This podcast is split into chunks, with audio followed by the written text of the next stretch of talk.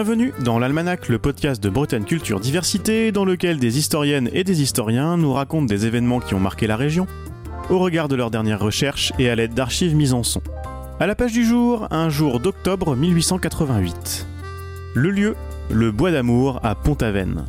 Alors que Paul Gauguin s'apprête à quitter la Bretagne à l'issue d'un été prolifique, le peintre donne une leçon à un jeune disciple, Paul Sérusier. Une rencontre qui est devenue un véritable mythe dans l'histoire de l'art occidental. Il va lui délivrer ses paroles comme des paroles presque divines, comme presque des incantations. Et euh, Sérusier euh, donc va suivre ses, principes euh, et ils vont tous les deux produire ce qui est aujourd'hui un petit tableau qui est aujourd'hui connu sous le nom du talisman qui est conservé et exposé au musée d'Orsay. Et alors, autour de ces principes établis par Gauguin, se forme l'ENABI. Clarisse Bayeul est docteur en langue, littérature française et littérature francophone de l'université Rennes 2. Elle a soutenu en 2021 une thèse intitulée Les peintres de la Bretagne au défi de l'écriture 1870-1939, panorama des pratiques littéraires, enjeux, apports, intérêts culturels et artistiques. Son étude donne une place importante aux écrits des peintres de Pont-Aven et à cet été 1888. Il peigne ce petit tableau qui s'appelle d'abord, quand Sérusier le ramène à Paris, Paysage au bois d'amour. À ce moment-là, ça n'a pas du tout de dimension sacrée ou divine. Le talisman, le nom va être donné par Maurice Denis en 1942. Ça fait euh, une cinquantaine d'années après. C'est complètement une relecture de ce qui s'est passé. Tout ça commence à être déconstruit.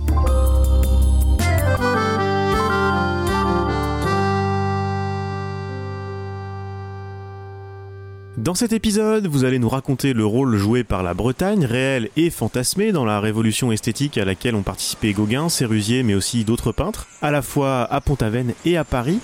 Nous nous intéresserons particulièrement à cet été 1888 extrêmement fécond, qui se termine par le talisman, mais voit également la réalisation de deux autres œuvres qui marquent une étape sans doute aussi importante dans ses recherches picturales, je précise pour nos auditeurs qu'il y a des liens vers les images que nous évoquerons dans les notes de l'épisode, s'ils veulent les avoir sous les yeux en vous écoutant les décrire et les commenter. Et pour commencer, pouvez-vous nous esquisser l'image qu'a la Bretagne dans cette deuxième moitié du 19e siècle? Et quel rôle les peintres jouent dans cette construction? On va remonter un petit peu avant, dès les années 1830, euh, où il y a les premiers peintres qui arrivent euh, en Bretagne et tout ce courant romantique qui euh, va s'intéresser, qui va aller être en recherche d'une sorte d'âge d'or primitif. Ils vont associer cette vision très idéalisée de la Bretagne avec une région qui n'aurait pas évolué depuis le Moyen Âge et dans laquelle ils peuvent projeter tout leur idéal aussi d'amour courtois, de façon un peu paradoxale. D'un côté, une terre encore sauvage avec une mer euh, déchaînée. Euh, ils sont très intéressés par euh, le cap de la Chèvre avec ses rochers très escarpés dans le sud Finistère. Et puis d'un côté aussi une Bretagne extrêmement pieuse. Et là, plutôt justement, au contraire, quelque chose de, très polissé, voilà, avec quand même des, influences païennes. Enfin, c'est très riche et très paradoxal finalement l'image de la Bretagne qui se dégage durant le 19e. Et pour certains, comme le romancier à succès René Paul Féval, devenu très catholique à la fin de sa vie, il s'agit aussi de conserver par la littérature et la peinture quelque chose qu'ils estiment voir disparaître sous leurs yeux. On trouve encore en Bretagne des petits coins qui sont bretons, mais ils deviennent rares. Il faut se dépêcher de peindre d'après nature, car le modèle se dérobe rapidement, aussi bien les gens que le paysage. Chez les peintres, on a moins ce souci de sauvegarde des traditions, mais plutôt de construction d'une image. Et puis les peintres aussi, ce qu'ils veulent, c'est vendre et c'est être exposé au salon. Et c'est là que l'image de la Bretagne, elle se construit à Paris. Les peintres, quand ils arrivent en Bretagne, vont quand même chercher des nouveaux motifs à partir euh, des années, euh, surtout 1850, puisque le train arrive euh, en Bretagne à cette époque, donc c'est beaucoup plus facile d'accéder à la Bretagne. Et en quête de nouveaux sujets, ils essayent aussi évidemment de correspondre au goût des Parisiens. Donc l'image qui se dégage de la Bretagne tout au, long du 19e, ce sont des peintres qui viennent en Bretagne chercher des motifs, mais aussi chercher des motifs qu'ils euh, connaissent déjà. Ils recherchent énormément le connu et c'est là qu'on a le terme de pittoresque qui intervient, puisque le pittoresque, c'est euh, dans une des acceptions du terme, tout un bagage culturel, un regard qui, s'est formé dans l'esprit du peintre euh, et, que le peintre cherche à reconnaître quand il arrive en Bretagne. Donc c'est pas vraiment le dépaysement que cherche un peintre, C'est tout cela qui fait assez vite la renommée de Douarnenez ou de Pont-Aven, à proximité de Quimperlé, ville accessible par le chemin de fer que vous évoquiez. Dans des publications pour le grand public, on peut avoir l'impression que Pont-Aven commence avec le premier voyage de Gauguin. En réalité, les peintres s'y installent bien avant. C'est pas Gauguin qui invente Pont-Aven, il y a déjà une tradition de colonie d'artistes très implantée euh, à Pont-Aven. C'est d'abord une colonie d'artistes américains qui s'y implantent plutôt à partir de 1860. Euh, ils cherchent le dépaysement, mais on, reste quand même euh, dans, une, dans une peinture tout à fait académique dans ce qu'il euh, propose et éventuellement un peu impressionniste. On a aussi à la même époque le développement de la peinture de plein air qui favorise évidemment ces déplacements dans les régions. Il y a quand même un dicton qui dit Pont-Aven, ville de renom, 14 moulins, 3 maisons. Autant dire qu'il y a quand même pas grand chose à Pont-Aven quand la colonie euh, d'artistes commence à, s'y installer, donc dans les années 1870, euh, il y a quand même une vingtaine de peintres euh, américains qui sont là-bas, donc c'est beaucoup par rapport à la population. Et c'est à ce moment-là que commencent à se développer aussi les, auberges. Et bien sûr, ces peintres reviennent à Paris, exposent leur toile, mais exposent aussi leur vision de cette petite ville qui très vite va quand même intriguer, va attirer les peintres et notamment Gauguin en 1886. Il n'y a pas uniquement, en tout cas pour Gauguin, le sujet breton qui intéresse. Pour Gauguin, c'est d'abord un souci financier, puisque ce qu'il entend dire, c'est surtout que euh, la Bretagne, euh, il y a quand même des motifs intéressants et surtout on y vit à très bon marché. Et Gauguin à l'époque est ruiné et il a besoin de, vivre à bon marché. Avant Pont-Aven, c'est un artiste impressionniste qui est notamment proche de Pissarro, qui va abandonner sa famille pour la peinture. Donc jusque-là, il avait une situation familiale euh, et euh, professionnelle euh, tout à fait installée à Paris, presque du jour au lendemain, dans les années 75.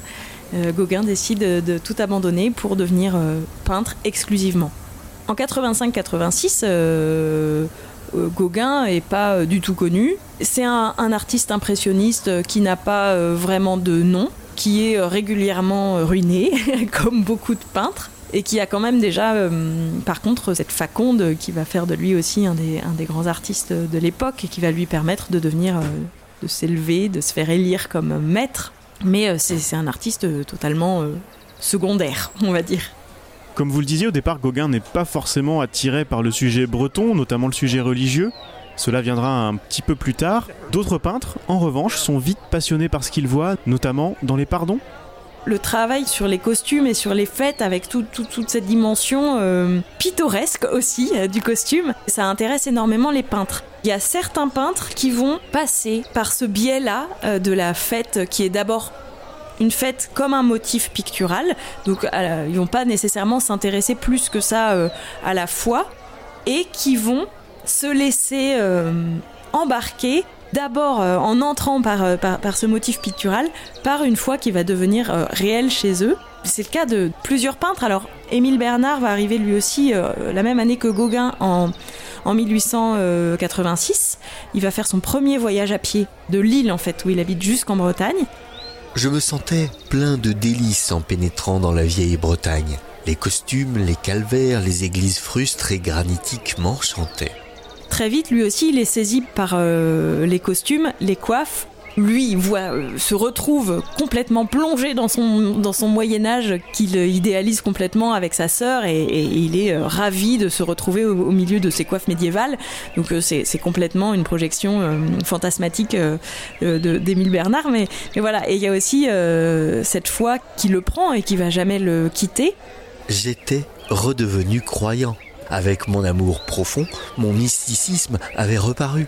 La Bretagne avait refait de moi un catholique prêt à lutter pour l'Église, conservatrice de toutes les traditions et symboles généreux des plus nobles sentiments. Je m'enivrais d'encens, d'orgues, de prières, de vitraux anciens, de tapisseries hiératiques, et je remontais les siècles, m'isolant de plus en plus des miens, dont les occupations industrielles ne m'inspiraient que dégoût. Ce qui semble tous les frapper, et l'extrait des mémoires inédites d'Émile Bernard que l'on vient d'entendre y faisait allusion, c'est cette euh, dualité, alors je schématise un petit peu, entre d'un côté les fêtes et de l'autre les calvaires. Oui, alors c'est vrai qu'il y a deux versants de la foi qui se manifestent euh, beaucoup en Bretagne. À la fois donc euh, cette, ostentation des fêtes religieuses et d'un autre côté tout l'art primitif, enfin ce qu'ils vont appeler primitif en Bretagne, qui est un art granitique, qui est vraiment le contre-pied du raffinement des costumes.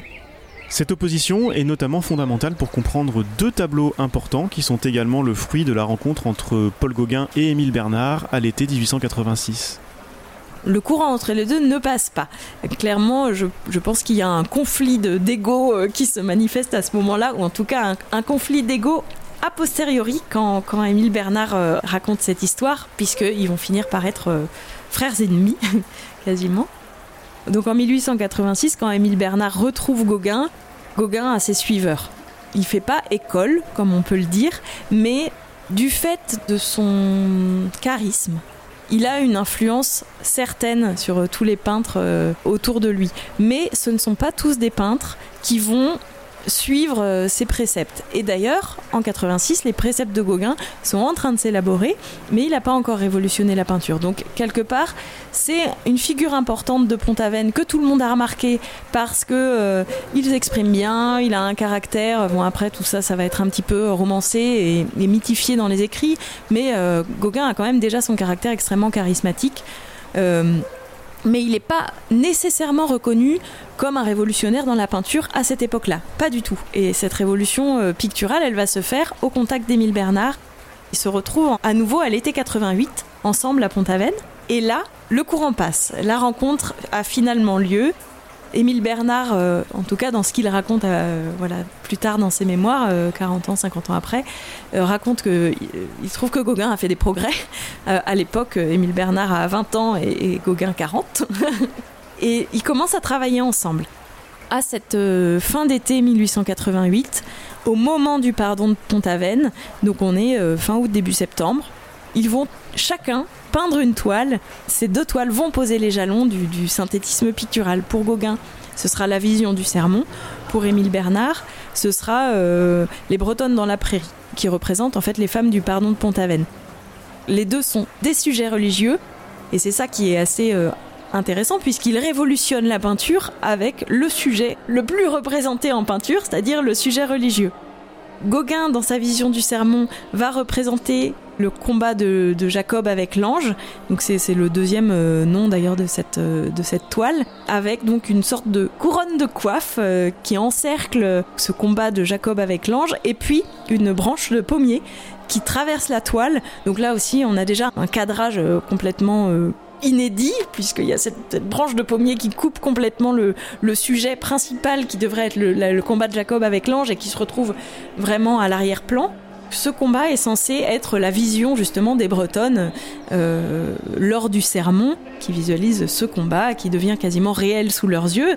Et le tableau est représenté sur un fond rouge vif uniforme, qui est complètement incroyable. Donc là, on a tous les codes de la peinture qui sont mis à mal, qui sont complètement euh, détruits. Il n'y a pas de, a pas de profondeur de champ, il n'y a pas de perspective. Tout est sur le même plan. euh, les, les couleurs ne sont pas mélangées. Voilà, c'est révolutionnaire.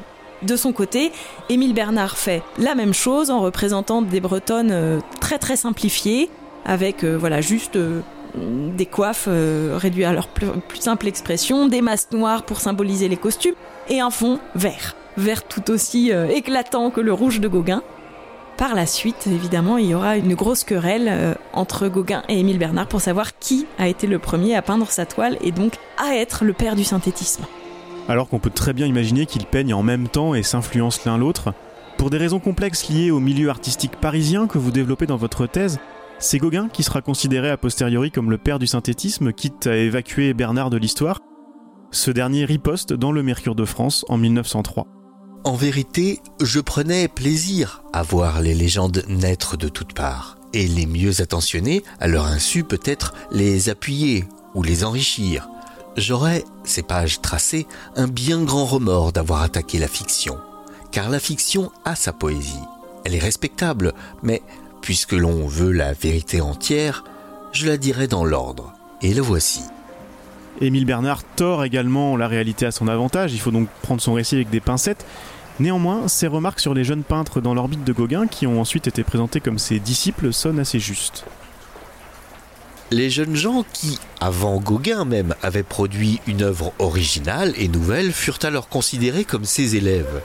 Denis avait pourtant déjà illustré Sagesse, Rançon fait des cloisonnés étranges et magiques, Bonnard crée un parallélisme occidental à l'art japonais, Roussel accompli fait des décorations idylliques, Sérusier seul se cherchait encore et ne se trouva que par Gauguin. Voici donc le troisième protagoniste majeur de notre histoire, Paul Sérusier. Qui est-il et que peint-il avant sa rencontre avec Gauguin? Il est né la même année qu'Émile Bernard. Il est jeune peintre, il travaille à, à l'Académie Julian. Il vient séjourner à Pont-Aven avec ses parents. Il rencontre là Gauguin qui s'intéresse à ce qu'il peint, mais alors à ce moment-là, Sérusier, il est influencé euh, par euh, tout ce qui est euh, les images régionales de la Bretagne qui représentent des intérieurs très sombres. Enfin, on a surtout cette toile de, de Sérusier qui est absolument incroyable quand on sait ce qu'il a fait, a fait après, qui est d'un académisme désolant quasiment. Il rencontre donc un Gauguin prêt à repartir à Paris début octobre 1888. Celui-ci accepte de lui donner une leçon au Bois d'Amour à Pont-Aven, et écoutons cette histoire telle qu'elle est encore racontée dans tous les livres d'histoire de l'art. Cette version est la plus connue, elle est l'œuvre d'un autre peintre du groupe des Nabis et ami de Sérusier, Maurice Denis. Sérusier lui donna d'ailleurs ce petit tableau révolutionnaire, aujourd'hui exposé au musée d'Orsay. C'est à la rentrée de 1888 que le nom de Gauguin nous fut révélé par Sérusier. Retour de Pont-Aven, qui nous exhiba non sans mystère un couvercle de boîte à cigares sur quoi on distinguait un paysage informe à force d'être synthétiquement formulé en violet, vermillon, vert véronèse et autres couleurs pures telles qu'elles sortent du tube presque sans mélange de blanc. Comment voyez-vous cet arbre? avait dit Gauguin devant un coin du bois d'amour. Il est bien vert. Mettez donc du vert, le plus beau vert de votre palette. Et cette ombre, plutôt bleue. Ne criez pas de la peindre aussi bleue que possible. À ma connaissance, ni Sérusier ni Gauguin, et je pense à la connaissance d'aucun historien, parce que sinon l'histoire euh, de Pont-Aven serait probablement racontée de manière très différente. Ni Sérusier ni Gauguin ne rentrent en détail dans cette histoire, mais en réalité parce que cette histoire aussi, elle est racontée un petit peu tardivement. C'est un regard rétrospectif sur cet événement au Bois d'Amour qui va lui donner ce statut de mythe de l'histoire de l'art qui est en fait élaboré par Maurice Denis. Maurice Denis commence à raconter cette histoire en 1903, à la mort de Gauguin. À ce moment-là, Gauguin est effectivement euh, là totalement reconnu. Alors, il a autant d'adeptes que de, que de détracteurs. Euh, D'ailleurs, peut-être plus de détracteurs que d'adeptes, mais en tout cas, il est vraiment euh, reconnu comme un peintre avec euh, une identité très forte. À ce moment-là, en plus, il meurt aux Marquises, exilé. Maurice Denis va élire comme premier disciple de Gauguin Paul Sérusier, parce que c'est un grand ami à lui et parce que, ayant été lui-même, Maurice Denis, initié aux théories de Gauguin par Sérusier, il en est un descendant direct. Et donc, il peut faire un peu rejaillir la lumière, euh, la lumière de ce maître et sa notoriété sur lui. Euh, c'est ça qui l'intéresse. Vous parlez même d'un mythe qui s'écrit à travers plusieurs articles successifs de proches de Gauguin, dont Maurice Denis. Pourquoi utiliser ce terme? Les éléments mythographiques que moi j'ai pu repérer, ce sont tout d'abord le fait que Gauguin étant vu comme une figure divine, on va avoir une seule et unique rencontre providentielle de Paul Gauguin avec Paul Sérusier alors que Gauguin est prêt à repartir à Paris. C'est vraiment cette apparition divine euh, d'un messie en fait de la peinture qui va euh, disparaître aussitôt. Cette leçon a lieu dans un bois, le bois chez les nabis, mais en fait euh, dans, beaucoup de traditions est un endroit sacré. C'est aussi un endroit hors du temps et, hors, hors de l'espace où, euh, étant un endroit clos, personne d'autre que, en tout cas, ces deux protagonistes n'ont pu y avoir accès. D'ailleurs, c'est le cas. Et Maurice Denis, quand il rapporte les paroles de Gauguin, en réalité, n'a pas du tout euh, assisté à cet événement. Ces trois œuvres se suivent donc de quelques semaines et sont réalisées au même endroit, à Pont-Aven. Ce sont des références majeures aujourd'hui dans cette révolution picturale de la fin du 19e siècle? Oui, oui, c'est vrai. En fait, c'est marrant parce que hum, je m'aperçois là en le disant que il y a effectivement ces trois œuvres qui restent, donc le, le, le, Les Bretonnes dans la prairie d'Émile Bernard, La vision du sermon de Gauguin, et puis euh, Le Talisman, qui forment une sorte de triptyque euh, fondateur d'une école qui n'a jamais existé. On a bien compris l'importance du contexte breton dans la création de ce triptyque, sur la forme mais aussi sur le sujet pour les deux premiers. Plus tard, Sérusier parlera de la Bretagne comme de, je cite, sa vraie patrie, puisqu'il y est né de l'esprit. Il s'est d'ailleurs installé très vite à Châteauneuf-du-Fou pour en faire sa résidence principale les 20 dernières années de sa vie. Et puis vous le disiez, Gauguin ne va pas au départ à Pont-Aven pour les sujets bretons, mais la région fait partie intégrante de son œuvre dans les années qui suivent la leçon en bois d'amour. Il aimait d'ailleurs se faire photographier avec un gilet breton et écrire sa passion pour la Bretagne. J'aime la Bretagne. J'y trouve le sauvage, le primitif. J'entends ce ton sourd, mat et puissant que je cherche en peinture. Pourtant, la Bretagne est effacée du mythe du talisman. En fait, il y a, à la fois deux moments et euh, deux espaces dans cette histoire euh, de Pont-Aven qu'on vient de raconter. Le premier moment, c'est euh, donc le, on va dire Gauguin à Pont-Aven avec des peintres autour de lui, qui va donner cette leçon à Sérusier à Pont-Aven et créer ce petit tableau qui s'appelle d'abord Le paysage au bois d'amour. Le second moment, c'est celui où Sérusier rapporte ce tableau à Paris. Et là, on est dans un autre espace. Et en réalité, ce sont d'autres peintres qui vont se grouper autour du tableau et qui vont former les nabis. Et du paysage au bois d'amour au talisman, il y a effectivement une rupture. Non seulement là on voit le nom va changer, il va changer euh, longtemps après, écrit par Maurice Denis, mais Maurice Denis, ce qu'il écrit, ce n'est pas l'histoire de l'école de Pont-Aven. Maurice Denis, il écrit l'histoire de Paul Gauguin et des nabis. Pont-Aven, ça l'intéresse pas beaucoup. L'Almanach est une série produite par Bretagne Culture Diversité, proposée et réalisée par Antoine Gouritin. Les archives de cet épisode ont été lues par Dimitri Régnier, Olivier Kéraval et Alexis Poulain. La musique originale est de Jeff Alluin. Retrouvez les références bibliographiques et sonores ainsi que les autres épisodes sur le site d'Essedia et abonnez-vous dans votre application de podcast favorite pour ne pas rater les prochaines publications.